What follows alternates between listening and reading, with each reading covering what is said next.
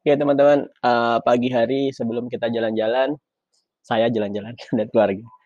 Uh, saya akan merekam satu pertanyaan yang kemarin atau lusa disampaikan oleh seorang visitor di website kami. Uh, setelah melihat beberapa course di Remote Worker ID, kemudian tertarik dan uh, berpikir untuk melakukan upgrade skill terlebih dahulu, baru kemudian menembus uh, remote work. Oke, saya tanya, uh, skillnya apa Mas? Skillnya sudah expert loh, sudah expert di PHP, Laravel, dan lain sebagainya. Nah, uh, kita akan ngebahas sesuatu yang sesuatu yang sering dibully oleh dunia kita, yaitu uh, PHP. PHP itu sering dibully, saya nggak tahu kenapa PHP sering dibully. Mungkin karena dianggap remeh ya. Jadi PHP sering dianggap remeh karena bahasa yang paling jadul, bahasa website yang paling bahasa pengembangan web yang paling jadul. Saya bilang paling jadul, mungkin ada lebih jadul lagi sih sebenarnya kayak um, Perl. Tapi Perl itu sulit, kemudian uh, PHP lebih mudah dan lebih banyak dipakai.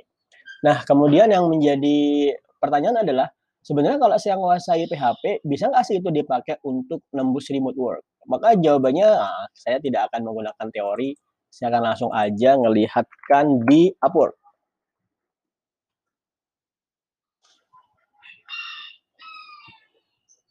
Oh, sebelum itu sedikit gambaran ya, berapa sih market share PHP di website?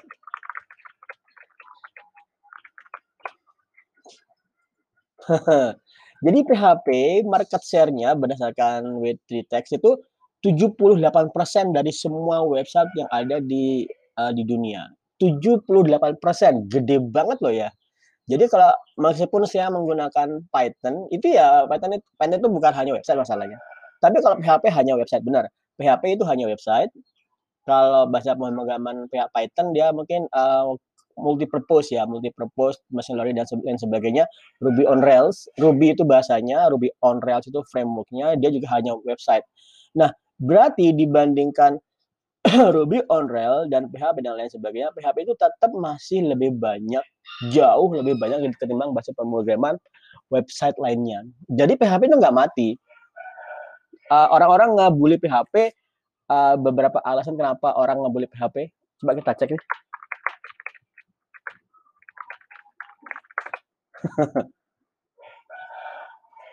Alright, no, no, no, no, no, no, no.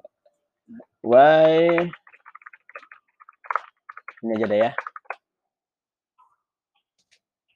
Ya, mereka um, PHP itu katanya nggak konsisten, bad, bad design dan lain sebagainya. Kalau memang cuma seperti ini, kayak JavaScript lebih bad design deh.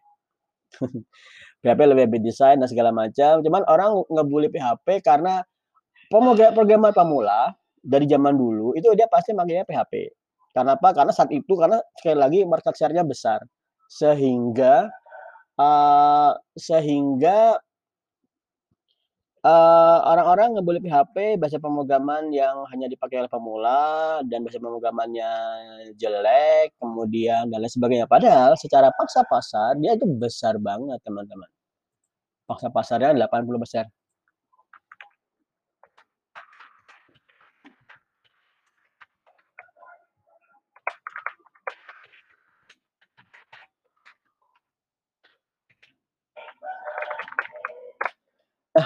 Uh, kalau kita ngelihat di Python di uh, Upwork PHP tebakan saya sekitar 7000 ya. 3000. Kedua 4000. Wah, 7000 job. 7000 job. Kalau kamu bayangin bayangin Python, Python mungkin uh, kita buka lain ya. Uh, Python itu probably around 4000 or 3000. Oke, okay, kita cek. Ini PHP, ini Python.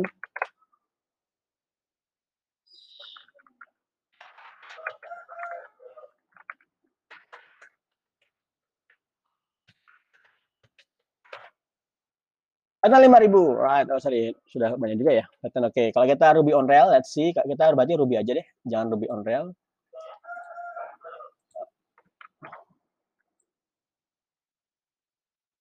Ruby aja Ruby, right? Kita Ruby lihat berapa dapatnya. 1000 job, oke 1000 job ya, dibandingkan jadi pattern, eee, si PHP masih jauh lebih banyak jauh lebih banyak. Jauh lebih banyak, jadi jadi don't worry teman-teman, don't worry. Jadi kalau kamu menguasai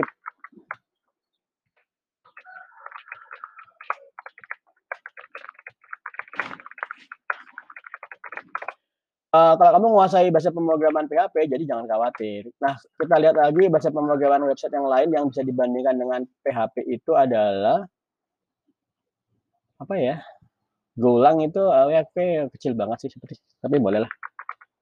Hmm.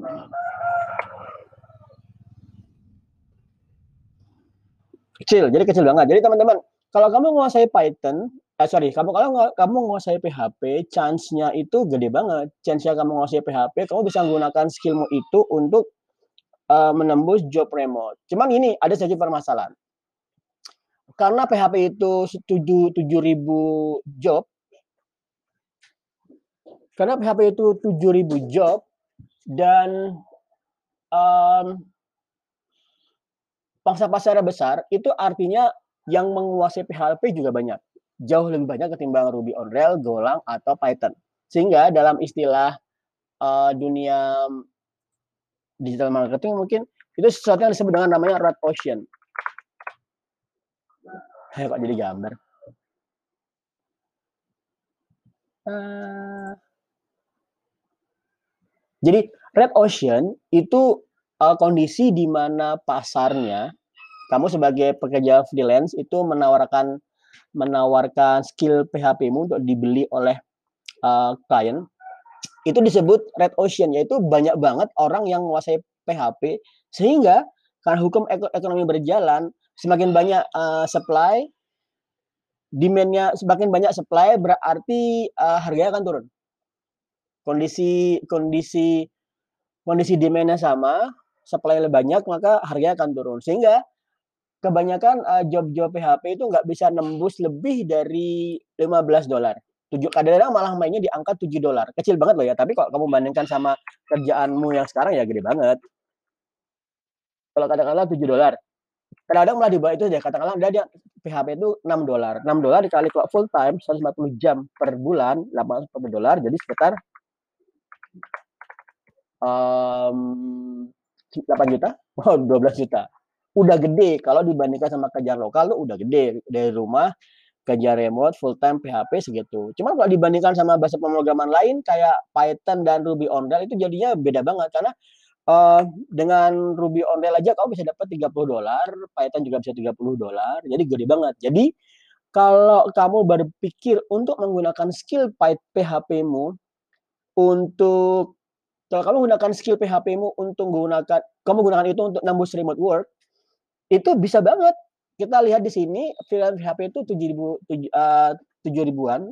Cuman teman-teman yang menguasai PHP, biasanya, eee, tetap nambah skill untuk menguasai bahasa pemrograman yang lain eee, Python dan Ruby on misalnya gunanya apa? Agar bisa menambahkan, eee, kompetisinya, bis bisa meningkatkan tingkat kompetitifnya agar bisa bersaing di job lain yang hanya PHP. Kenapa? Karena PHP sudah hitungannya sudah red ocean strategy. Jadi kompetisinya sudah banyak banget. Kalau Python dan, eee, Ruby on Rails itu hitungannya blue ocean, yaitu blue ocean itu sesuatu yang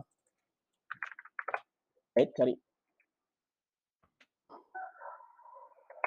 Bisa dibilang persaingan sedikit tidak tidak sebanyak PHP, eee, bahkan mungkin bisa dibilang tanpa pesaing, atau mungkin berarti purple ocean ya. Purple ocean itu ada pesaing tapi nggak nggak sebanyak yang red tadi. Ah, begitu nggak ya?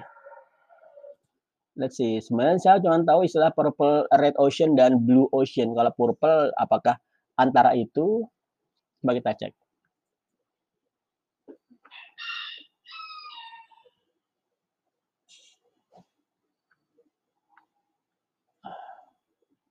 Alright. Hmm, purple ocean lagi merupakan gabungan red dan red dan blue. Antara itu dia tidak tidak berusaha menghindari kompetisi di red ocean, tapi nggak radikal dengan membuat pasar baru. At, ketimbang menciptakan pasar yang baru, yang di purple strategi itu alright. Dia pelan-pelan membuat pasar yang baru, tapi mengeksploitasi laksasa lama agar pindah ke pasar baru. Oke, gampangnya teman-teman. Kalau kamu nanti sudah menguasai uh, Python, eh, sorry PHP, kamu tetap bisa langsung menggunakan skill PHP-mu untuk mencari job remote. Dan teman-teman teman-teman di PHP itu ada beberapa framework.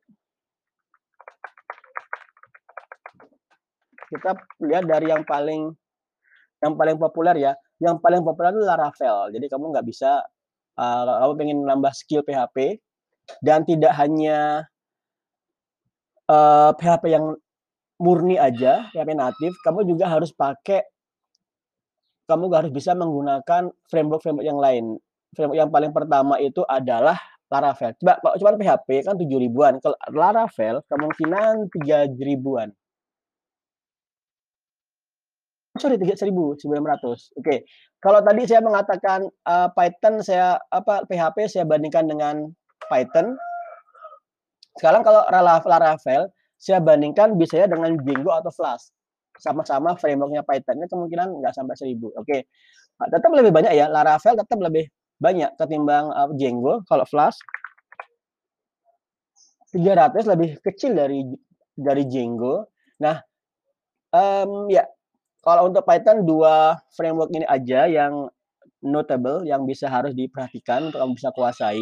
Kalau untuk Python untuk PHP selain Laravel, PHP full tadi ada sekitar 7 ribuan ya. Laravel sekarang 1600. Kalau si PHP yang lagi itu ada Code Igniter. Harusnya lebih banyak, lebih kecil. Oh, sorry. Code Igniter 1641. Kalau ini Laravel. Oh, ini kok nggak nggak beres ini. Oh, dia nggak beres. Tahan, tahan. Laravel, Laravel itu 1641, kemudian kalau code igniter nggak banyak ya. Code igniter dikit banget 70 25 aja nggak usah dihitung kayaknya. Oh sorry, sepertinya saya salah melakukan kalau nggak pakai spasi gimana? Oke, Code Igniter 296 job dibanding Laravel jauh banget ya. Tadi 7 ribuan, seribuan. Uh, Code Igniter tadi uh, 200-an. Jadi kalau kamu pengen nguas sudah kamu menguasai PHP natif yang tanpa framework, kamu pengen menguasai framework, jangan main-main dengan CI langsung aja skip ke Laravel. Kalau ada juga Y framework, let's see. Uh, Y juga bisa dibilang mati deh dibanding dibanding yang lain kalau job remote sudah hitungannya di bawah 100 itu sudah kecil banget. Tapi sekali lagi ini kemungkinan malah malah jadi blue ocean yaitu yang menggun yang menguasai nggak banyak sehingga peluang kamu masih apply bisa lebih banyak lagi. Jadi kadang-kadang menembus remote work kadang-kadang memang ada tidak bisa diberikan ancar-ancar pastinya. Kita hanya bisa memberikan guideline. Jadi kita contoh seperti ini. Kalau kita lihat dari angkanya aja, Python uh, eh, PHP itu banyak, 7 ribuan. Kalau kamu bilang, oh berarti kalau pelajarin Python, pelajaran PHP bisa lebih banyak lebih cepat dapat job. Enggak juga. Karena kalau uh, jobnya banyak, nanti juga dan kita lihat dari pangsa pasarnya PHP tadi 70%, berarti yang menguasai itu banyak. Begitu kamu apply, akan begitu banyak orang yang mengapply juga sehingga rate-nya akan turun, supply and demand. Nah, kemudian kalau jobnya sedikit, jobnya sedikit, berarti kalau kamu berpikir jobnya sedikit, berarti kalau aku menguasai itu, aku akan sedikit dapat job. Bisa enggak juga, kenapa? Karena dia berarti bisa dibilang dia blue star, blue ocean, jadi yang menguasai belum banyak. Sehingga begitu kamu apply, kemungkinan hanya kamu yang, kemungkinan kamu bisa lebih cepat mendapatkan job tersebut. Kenapa? Karena yang menguasai juga banyak. Python juga seperti itu. Nah, uh, caranya gimana? Caranya kamu harus perhatikan dulu. Nah, kita sekarang tidak bicara tentang PHP lagi ya. Kita sekarang bicara dulu tentang paksa pasar. Paksa, paksa pasar saya menggunakan uh, PyPil Clarity of Programming Language. Asal kamu menemu, asal kamu mempelajari bahasa yang trennya naik, maka itu berarti uh, demand-nya itu menaik. PHP turun tapi paksa pasar terbesar di website lo ya, di, di website. Kita bicara web development. Uh, contoh seperti ini, kalau kamu pengen menguasai bahasa pemrograman yang naik, ini Go. Go itu naik banget, naik ya. Berarti kalau kamu menguasai Go, meskipun sekarang pasar-pasar kecil, berarti demand naik terus. Jadi kamu bisa pelajari bagus. Rust juga seperti itu. Lua, Lua itu bahasa scripting untuk bahasa yang dipakai di pengembangan game, karena itu dia dipakai. Coba kita lihat di sini Lua ya. Lua itu 35 job, sorry. Roblox Studio needed. Nah, keren. Nice. Oke, sip. Ah, uh, ada dat, dat itu golang naik. Berarti layak, dipelajari juga juga. Nah, uh, teman-teman PHP dia turun. Oke. Okay. Tapi pangsa pasarnya di web development masih besar. Nah, ini popularitas ini untuk semua bahasa pemrograman. Ya, Python lebih besar karena dia nggak cuma website loh ya, ada di bagian machine learning. Karena itu um, kalau pertanyaannya adalah seperti ini. Yang saya course uh, video yang sekarang ini saya buat adalah menjawab pertanyaan kalau saya menguasai PHP, bisa nggak saya gunakan untuk menembus remote work? Jawabannya sangat-sangat bisa, yaitu kita lihat tadi pangsa pasarnya ada. Tapi kita punya beberapa member yang sudah menguasai PHP, dapat job di PHP di uh, Upwork, tapi kemudian mempelajari Python agar apa? Agar bisa memperbaiki rate-nya. Karena seperti saya bilang, rate di PHP itu uh, cenderung rendah karena supply developernya, supply freelancernya besar, supply and demand berjalan, banyak yang mengapply, rate-nya dikurangin. Tapi kalau cuma job yang cuma di-apply hitungan 10, itu jobnya jadi harga jadi mahal. Nah, di di Remote Worker ID kita menyadari itu sehingga kita juga membuat job sudah sudah jadi belum ya? Wait up, wait up. Oh, malah belum belum rilis. sorry. Belum rilis yang oh sorry, Laravel sudah ada. Laravel sudah ada, kalian bisa pakai untuk kalian belum menguasai Laravel, kalian bisa kuasai Laravel. Kita akan nambahkan terus course-course baru. Jadi ingat uh, Remote Worker ID ini hitungannya dari hitungannya belum sampai hampir udah hampir setahun dan kita sudah mulai mengembangkan banyak-banyak banyak course dan di Remote ID kita kamu tidak membeli course, tapi kamu membeli membership. Membership ini berarti ada course baru, kamu free, tidak ada tambahan biaya lagi. Itu perbedaannya. Nah, uh, teman-teman, kemudian dengan menguasai uh, Laravel, artinya kamu bisa punya akses ke job sebanyak berapa tadi? Buat tiga ya?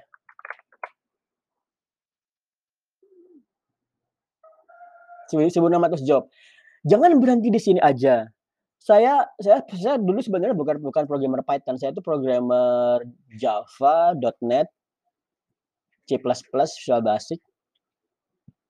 Apalagi ya? Nah, itu kemudian saya menguasai Python. Kenapa? Karena saya pengen menguasai aja, pengen nambah hal yang baru. Jadi, teman-teman kalau kamu sudah menguasai Python, sorry, sudah menguasai PHP, jangan merasa ragu untuk menambah skill yang lain. Kenapa? persiapan kalau nanti di PHP kamu apply apply job di HP PHP nggak lolos ya. Mungkin kamu pindah ke Python malah lolos. Saya juga seperti itu kemarin dulu. Uh, Java tapi karena bosan sih Java udah bosan.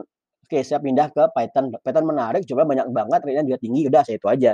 Nah boleh jadi kamu nanti misalnya di Python uh, sudah menguasai Python uh, PHP lama ya apply job nggak dapat boleh jadi begitu kamu menguasai Python kamu punya skill PHP yang lama skillmu itu membuat kamu bisa menguasai Python dengan cepat. Begitu kamu menguasai cepat, kamu apply job uh, PHP, uh, Python, rate-nya lebih tinggi. Itu bisa jadi. Nah, jadi diversifikasi skill itu layak kamu diversifikasi skill itu layak kamu lakukan.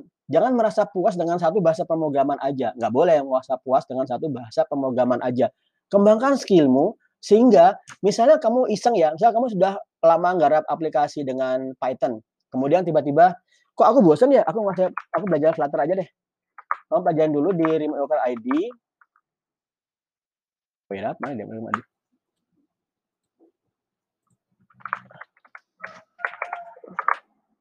Flutter itu ada 900 job. Wah, ini gede banget nih, lumayan loh nih. Sudah sudah selevel di atas levelnya Django.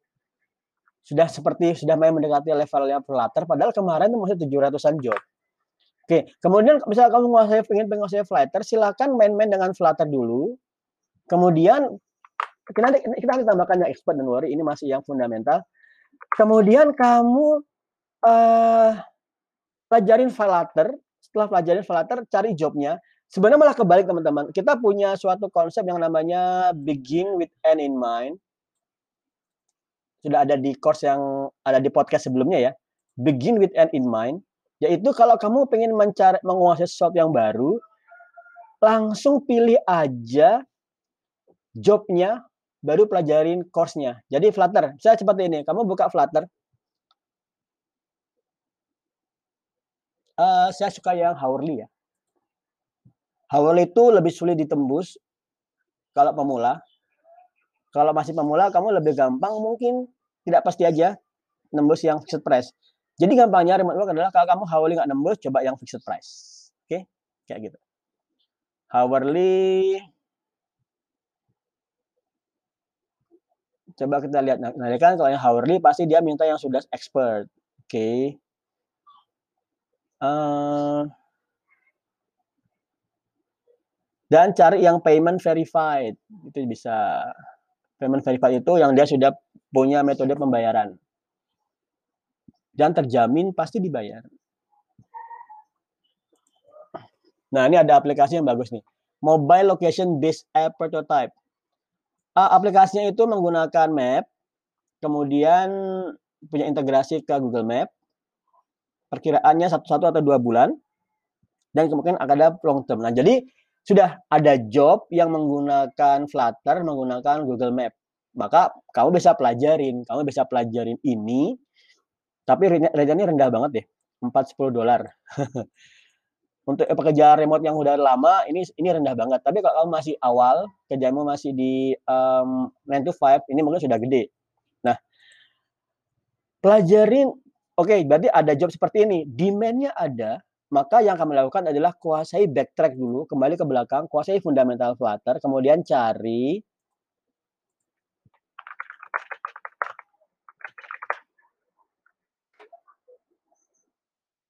adding Google Map to Flutter. Sudah kan?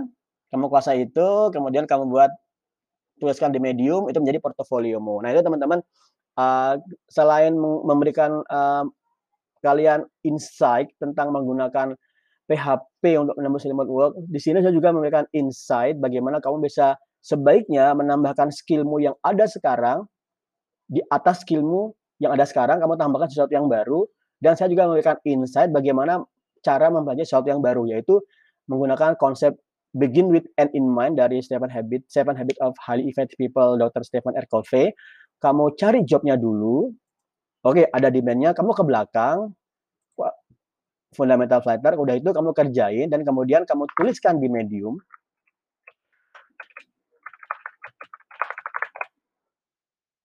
Selain selain Medium, kalau developer ada Dev2 ya.